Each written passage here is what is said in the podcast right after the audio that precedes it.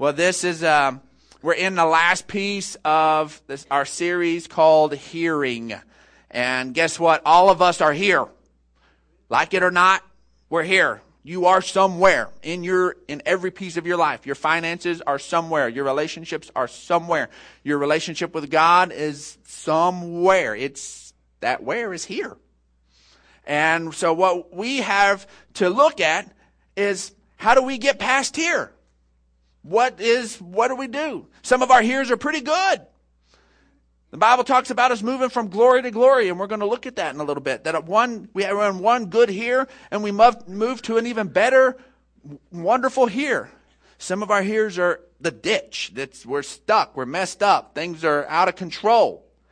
And God will still meet us there. So many times we have this concept that we got to get things all in order before we go to God, and it's just not the truth. We go to God because our stuff's in disorder, and only He's the one that can really work it.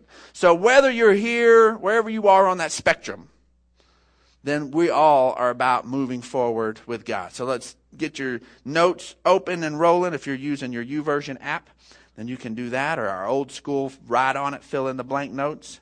And we've looked at this concept over and over and over again. We've opened every week with this that here is where God meets us. But we must understand that He desires to give us a new here. When we understand grace, that is the whole concept of grace. That God loves us so much that He meets us right where we are. We do not have to jump through a bunch of hoops to finally get to the starting place with our relationship with God where, right where we are. That's where He meets us. And so many people would like to convolute grace and say that grace then is an expression that God is cool with you staying right where you are forever. That God is, is there and that you don't, that maturing and growing and all of that, that, that God's not interested in that. That grace says, I love you the way you are, never change. And that's not the message of grace. The message of grace is I meet you right where you are. I'm going to love you through the whole process. I'm never going to not love you in this with the bumps and all the changes. Grace says he's committed to us all the way. And grace says I'm going to empower you to allow you to live the life you were really built to live.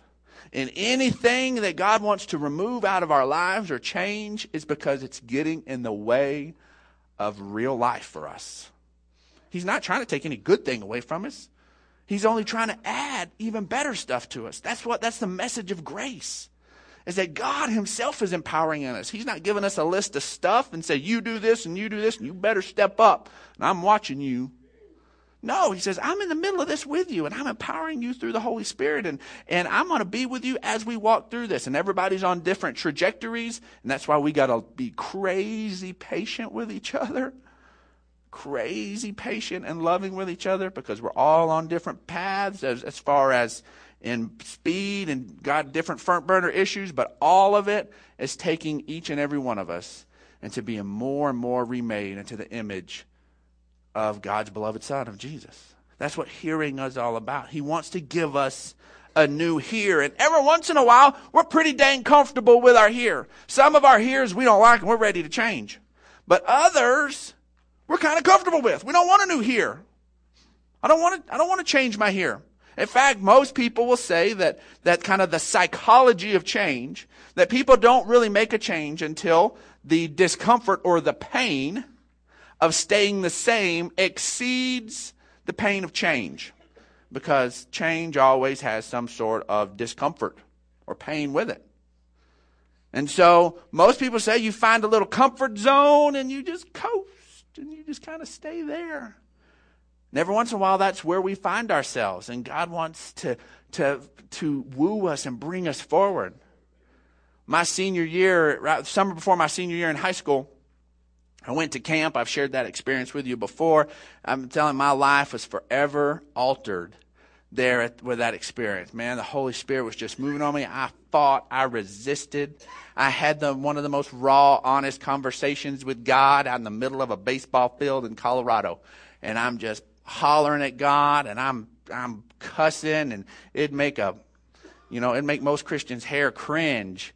at the conversation that I'm having with God, but it was raw and honest, and, and God loved me so much that He dealt with it. I think He had a little bleep button, and He was just bleep bleep. Didn't make it into that part. Didn't make it in heaven. Maybe I don't know. And so, but He's just dealing with me and where I'm at. And man, and finally, I was like, God, all right, I want you. I know you want me. And I'm telling you, at that point, something in my heart changed forever. And I guarantee you, you look at Brandon Clark for the next 18 months, and you would have said that moment was worthless. You'd have swore it. That was worthless.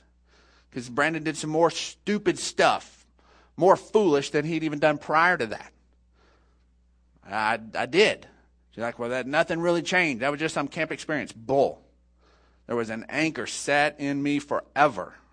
That was that was there, and the grace of God walked me through that 18 months and every month after that. But I was there in that period, and I have this incredible, awesome camp experience, like I said, that I've shared with y'all. I come back from that, and of course, you don't have we didn't have cell phones or any of that stuff back then. I certainly wasn't calling my parents to check in, and um, so I get home from camp, and I find out that my, we're moving, not towns. I was about to enter my senior year in, in high school, but we're moving houses. This is the house I, I was leaving the house I had grown up in. I was comfortable in this house. This was my spot. This was my life. I had my own my own bathroom. I had my own little area, and I was comfortable there. So they're all excited. Guess what? We bought a house. I'm like, okay, the, yeah, all right. So then we go to look at the house, which it's funny enough if you know me because I have no problem buying an ugly house, living in it, fixing it up, and all that. That's been a part of our process. We always buy ugly houses and fix them up and make them nice and sell them. And um, so, but we walk into this house and it's considerably bigger. It's a nice square footage step up for us. About it's sitting about uh, about 70, 80% bigger than our old house. It's a big, big step up in square footage. But we walk through, and this house is just gross. It's just, it's just old and ugly. And I walk in the front door, and I look around, and I walk out the back door, and I just stand in the backyard, and I'm just frustrated that all of a sudden I've had this new here thrown on me. And I'm just like, nobody asked my opinion. My, parents, it's their money. They can do whatever they want to. But for some reason, I'm sitting there and I'm frustrated with that and thinking, okay, my, my childhood home is gone forever. It's gone. And then I thought that I would never, that that would never be home to me. Well, this, that's the, all of a sudden that becomes the house that I shared with my, with my kids. That's my, my house. My parents still live there. That became home. Now, when I think about home, I look back and that's the new house which has been 20 something years ago, is where I think of. But I resisted that change. Everything, uh, no, I don't want this. This isn't what I thought. It isn't all finished and glorious and whatnot. How can this be a step up? We move and my new here still has issues. We had to paint it. We had to fix it up. We had to deal with it in process. All right. Some of us can get excited about the next step with God. If, okay, God, I'm willing to take this next step, but I just need you, I just need it to be all fixed. I need it to be all done. I can't take this little at a time stuff. Guess what? God moves at the pace that you can handle, whether you want to believe that or not.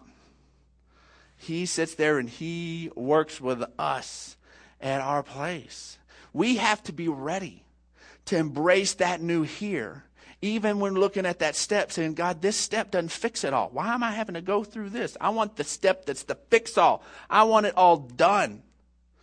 I had a big temper tantrum. I didn't realize it at the time moment with God back when I was in college. And I was reading through the Bible and I'm seeing all of these incredible uh, men of God, the apostles and the disciples, and they, I was like, God, these guys just lived this incredible life because they had this full revelation of who Jesus was. They lived with him, talked with him, all this. It's like, God, I'm just going to fast until I get a full revelation of Jesus. So, I just quit eating. I'm drinking. I'm going to school. I start a job as a landscaper during that time period, and I'm just like, I'm just not going to quit. I get five days into it, and man, the grace of God was just on me, and I never got hungry. It's not normal for me, and I wasn't weak or any of that. And finally, I get honest with God about what that process was all about, and that I wanted years of discipleship and growth that quick. And it was my immaturity and all of that. And God knew I wasn't going to back down to hunger. I wasn't going to back down to any of that. And there was a grace on there, and I had a sweet moment with the Holy Spirit. And in my maturity, He released me from my uh, my fast, and I went and made myself sick on chicken fried steak. because we want that. We want that next step to be the all in one. It's it's finished. It's we move forward, but that's not the way our lives grow, but I guarantee you, He carries us forward. Philippians 3 13 says, Brothers and sisters, I do not consider myself yet to have taken hold of it, but one thing I do. I do not consider myself yet to have taken hold of it. We want to be at a place, everything within us wants to say, I've taken hold of it. Ooh, I got this. Paul was comfortable he found a place to be comfortable in understanding uh, there's still some things I'm grasping. There's still some things I'm learning. I haven't taken hold of it, but this one thing I do. This one thing I do, forgetting what is behind and straining towards what is ahead, I press on towards the goal to win the prize for which God has called me heavenward in Christ Jesus. Well, the end result is worth the process. I haven't taken hold of it. This is Paul. Says, I haven't taken hold of it. There's still some process here. There's still this, but I'm going to take the next step, even though I know there's going to be another step. And all of us want to go, God, I want to do one big, glorious step and be done with it. And I want to say, I've taken hold of it. Let's live life. That's not the way it goes. We move forward in this. So, with this, we need to understand that it's time to get past the obstacles that make us stuck here. And we run into these at different times. Luke 9:62 Jesus replied, "No one who puts hand to plow and looks back is fit for service in the kingdom of God." Now, the kingdom of God that's not saying if you look back you're getting kicked out of heaven and you're not saved anymore. That's not what that is saying. It says fit for service in the kingdom of God. The kingdom of God is God's kingdom, God's way of doing things. Okay? The United States, we don't call it a kingdom, but it is. It is it's and we have a way of doing things. There are laws, there are processes, all of those different things. Your household has a way of doing things. Okay? It's your little kingdom. God's kingdom is His way of doing things. If we're going to move forward God's way, then we cannot be one who are constantly putting our hand to the plow and looking back. We just keep going forward. Everything God has for us is, is forward. It's never that our best day was behind us with God. Isn't that awesome? It's never that our best day was behind us. Never. It is so, so wonderful. So as we look at these things, we first need to look at being stuck at the good. Because we can get stuck at the good. That, that smaller home that I grew up in, we bought it. It was an ugly house. We remodeled it. It was an awesome house. Like, that's fantastic. Let's stay here. It was the good. I just wanted to stay there. We can get stuck when we want to stay at one good place.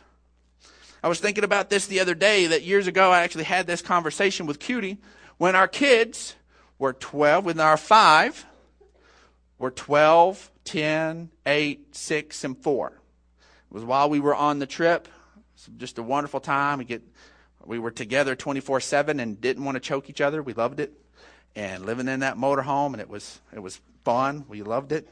And um, I was like, man, how wonderful it to be if we could just if we could just freeze them right here, if we could just stay right here. 12, 10, 8, 6, and 4. Didn't start any of the girlfriend boyfriend mess. That was didn't have to worry about that or driving. Still have the four year old who has the innocent little cuteness stuff before they hit that awkward age where they try to be funny and they're not. Still have one of those in the house. It's just a perfect little deal. It's just it was just we're like, this is awesome. I'd love to just keep it right here. And then as we move forward, then would, we Keenan hit 13 and it wasn't the end of the world. And we're like, okay, I, I can handle this. I can handle this spot. And then every time I'm like, you know what? It's just been wonderful. We've just enjoyed it. Little did I know, because we honestly thought we were done at five. We wanted five by the time we were 30, and we did it. You say these people are crazy. Maybe we are, but that was our plan. We had no idea that these two little angels that are in my house now, Colin and Presley, were even on the plan. wasn't on our plan, but they were on God's plan. And if it had been left up to me, I'd have froze them out. I would have kept them out. I wouldn't have known. They would have been they would have been held out of the Clark family. And we would have missed out on so much. God's plans are so much bigger and so much better than we can understand. And what good we think we want to hang on to, we will rob ourselves if God wants to carry us forward. Matthew 17. Let's look at verses 4 and 5. This is happens, this is the Mount of Transfiguration. Jesus has 12 disciples. He takes 3 of them. Okay? Only 3 get to experience this. Peter, James, and John go with Jesus up onto this mountain.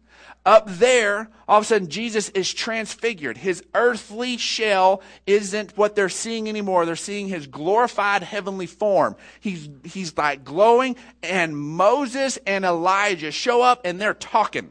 The three of them are having a powwow, and the other three are watching it.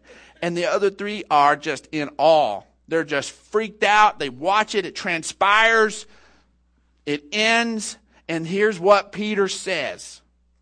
Peter said to Jesus, Lord, it is good for us to be here. What an understatement. It's good for us to be here. If you wish, and thankfully his heart was that. I still want it to be your will, but this is my idea, God. I'll put up three shelters one for you, one for Moses, and one for Elijah. We're going to build some little tabernacles. We're going to build some little holy places here. This was incredible, and we want to stay right here. This is awesome. We want to think about this moment, relive this moment, build these little things, monuments to this moment. And this doesn't happen a whole lot in Scripture. But this next thing is pretty epic that takes place. And it says, while he was speaking, a, a bright cloud covered them, and a voice from the cloud said, This is my son, whom I love. With him I'm well pleased listen to him. That life, all of that stuff that Peter was thinking, it exists in understanding who Jesus is and following and listening to him. Peter was about to hijack everything with try to stay at this one good moment was there that moment was purposeful that moment was planned that was a god moment for just the three of them and in fact they were told don't speak of this until i have been glorified and they weren't allowed to even go back and talk with the other nine. They talk about it later, which is why it ends up in the gospel. They wanted to stay at that one moment, but thank goodness the love of God was there to move him forward. The love of God rebuked him. Remember, we talked about taking instruction last week? The love of God said, Stop that, Peter, and reminded him what this was all about. The love of God moved him forward. We can get stuck at the good so many times. 2 Corinthians 3:18 says, "We all with unveiled face, beholding as in a mirror the glory of the Lord, are being transformed into the same image, glory to glory, just as this, by the Spirit of the Lord." The New King James Version says. You know, when people who are hungry for God and flowing with God and growing with God all of a sudden become that stinky, nasty hypocrite the whole world pushes away and doesn't want anything to do with. There's some of those in church world. It's when somebody has some great moments with God and says, you know what, I've arrived. And now I can tell you all how to arrive too. Most people are willing to listen to somebody like Paul who looks at somebody who's away from God and says, Buddy, I haven't yet arrived. I haven't yet attained it. But this one thing I can tell you I'm not looking back and I'm not being held back by any of that, and I'm pressing forward. And that speaks life to anybody who hears it. but somebody looking down their nose and said, I've arrived and I can bring you to my level. no, we reject that. It's wrong. It's messed up. Then we get stuck at the bad. We get stuck here when we simply focus on the bad in our lives. We want to get past the bad. Nobody wants to stay at the bad, but we get stuck at the bad when all we think about is the bad. Oh, this, oh, woe is me. Oh, all of this. Oh, I have all these problems. This is so big. I can't get beyond it. And our problem is that we focus on the problem. When God wants to do something, let's look at John 5. It says, sometime later, Jesus went to Jerusalem for one of the Jewish fest- festivals. Now, there in Jerusalem, near the sheep gate, there a pool, which in Aramaic is called Bethesda, and which is surrounded by five covered colonnades or porches. Here, a great number of disabled people that used to lie around there the blind, the lame, and the paralyzed. One who was there had been an invalid for 38 years, and when Jesus saw him lying there and learned that he had been in this condition for a long time, he asked him, do you want to get well? He's lying there, and he's asked him, Do you want to get well? Do you want to get well? And he said, Sir, the invalid replied, I have no one to help me into the pool when the water is stirred, and while I am trying to get in, in it, someone else goes down ahead of me. There was this thing, whether there actually, the Bible doesn't give any comment on whether there was some sort of special thing that maybe God did there or not. But there was this belief among these invalid people that if all of a sudden, if the waters began to kind of move on their own, that the first person in was going to get healed. So all of them are laying there waiting for the waters to do something so they can be the first one in and get healed. You're, you're not the first one. You got to wait. You got to sit there and wait for it the next time. And who knows when it's going to happen. And this guy saying, Do you want to be, Jesus asked him, Do you want to be healed? And he's like, I don't have anybody to stick me in the water. Somebody gets in ahead of me. I don't have this. I have these, this issue. I have this problem. Jesus is asking him, Do you want to get healed? And all, he doesn't say, Oh, yes, I do. But da, da, da, da, all he talks about is the problem. You can tell even while he's sitting there for a solution, the first thing on his mind is his problem. I love it how Jesus responds. Verse 8 Then Jesus said to him, Get up, pick up your mat, and walk. And at once the man was cured. And he picked up his mat and he walked. And the day on which he took place was the Sabbath. Jesus healed him on the Sabbath, ticked all the Pharisees off because you're not supposed to work on the Sabbath, and made everybody mad. But this guy was stuck there. Thankfully, thankfully, the love of Jesus would not let him stay stuck in that place. If we will chill out in the middle of our bad that we focus on and quit focusing on the bad, I, I guarantee you the Holy Spirit is going to bring about a solution. And it may not be the solution you're anticipating. He wanted to say, he would have loved to have said, Oh, this, here's my buddy. Josephus, he's going to stand by you, and as soon as that water turns, he's going to just stand there like this. He's going to drop you smooth in there, boy. That water's going to stir, and you're going to be the first one in. He had a love for that. He had a different solution. He had to be willing to hear a different solution. But the love of God was there to move him forward. 1 Peter 5 7 says, Cast all your anxiety on him because he cares for you. And then the last thing, we can get stuck at the good, we can get stuck at the bad, and anybody else knows you can get stuck at the ugly. The good, the bad, and the ugly. I know, I told you I'm cheesy. We get stuck. And the ugly is probably not what you might be thinking. We get stuck at the ugly when we think we're owed something. As soon as we think we're owed something, oh, this should be done for me. Well, as soon as we get an entitlement deal, we will get stuck. James 3 16 says, For where you have envy and selfish ambition, there you find disorder and every evil practice. Sadly, even in among church people and, and, people who genuinely have a relationship with God, when envy and selfish ambition get in the middle of that, things get crazy. And you'll have every evil practice.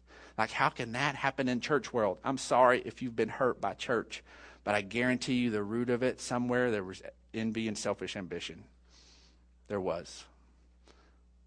And we just have to be aware of it. We have to be aware of the, what the enemy does and how it works. And if you'll notice, envy and selfish ambition are both me focused. I want, I deserve, this should be mine. Anytime we get into that place, I'm telling you, the ugly shows up. Luke 15. We have one of the most joyous occasions ever. And this, the response here of this guy is just messed up. We already went a couple of weeks ago over the, the first part of the parable of the prodigal son. Guy wastes all his stuff, goes off, recognizes that if he stays here, it's going to lead to death, that my daddy's here is a lot better, and I'm going to go to my daddy's here. Well, that happens. Daddy embraces the son who's been a fool, loves on him, and puts the best robe on him, kills the fatted calf, throws a party, and the sounds of the party reach the older brother who never went anywhere. We pick it up in verse 25. Meanwhile, the older son was in the field, and when he came near the house, he heard the music and dancing. This guy had been working like a dog the whole time. All this goes on. The, the, brother, the younger brother has showed up. They've had time to throw a party together, and it's full on. He hears the music and the dancing, not the talk about the party going to happen. It's full on. They, they are partying. And he finally comes in from the field. This, this guy's been working hard. He was gone all day, as clueless as to what's going on. He's been working hard. So he called one of the servants and asked him what was going on. He says, Your brother's come. He replied, And your father has killed the fattened calf because uh, he has him back safe and sound. Oh, here comes the ugly. The older brother became angry and refused to go in. His younger brother comes home. Papa's so excited, reunited. Something went good. He hadn't asked any questions. He hasn't tried to figure out what went wrong. He hasn't said, well, did he repent? Did he, did he come back? Did he, did he go out and make a fortune? He didn't, he didn't ask any questions. He just gets instantaneously mad. He just gets totally crazy mad. Says became angry and refused to go in. And so his father went out and pleaded with him, but he answered his father, look, all these years I've been slaving for you. Not I've been serving you. I've been working. I've been a part of what you've done. I've been slaving.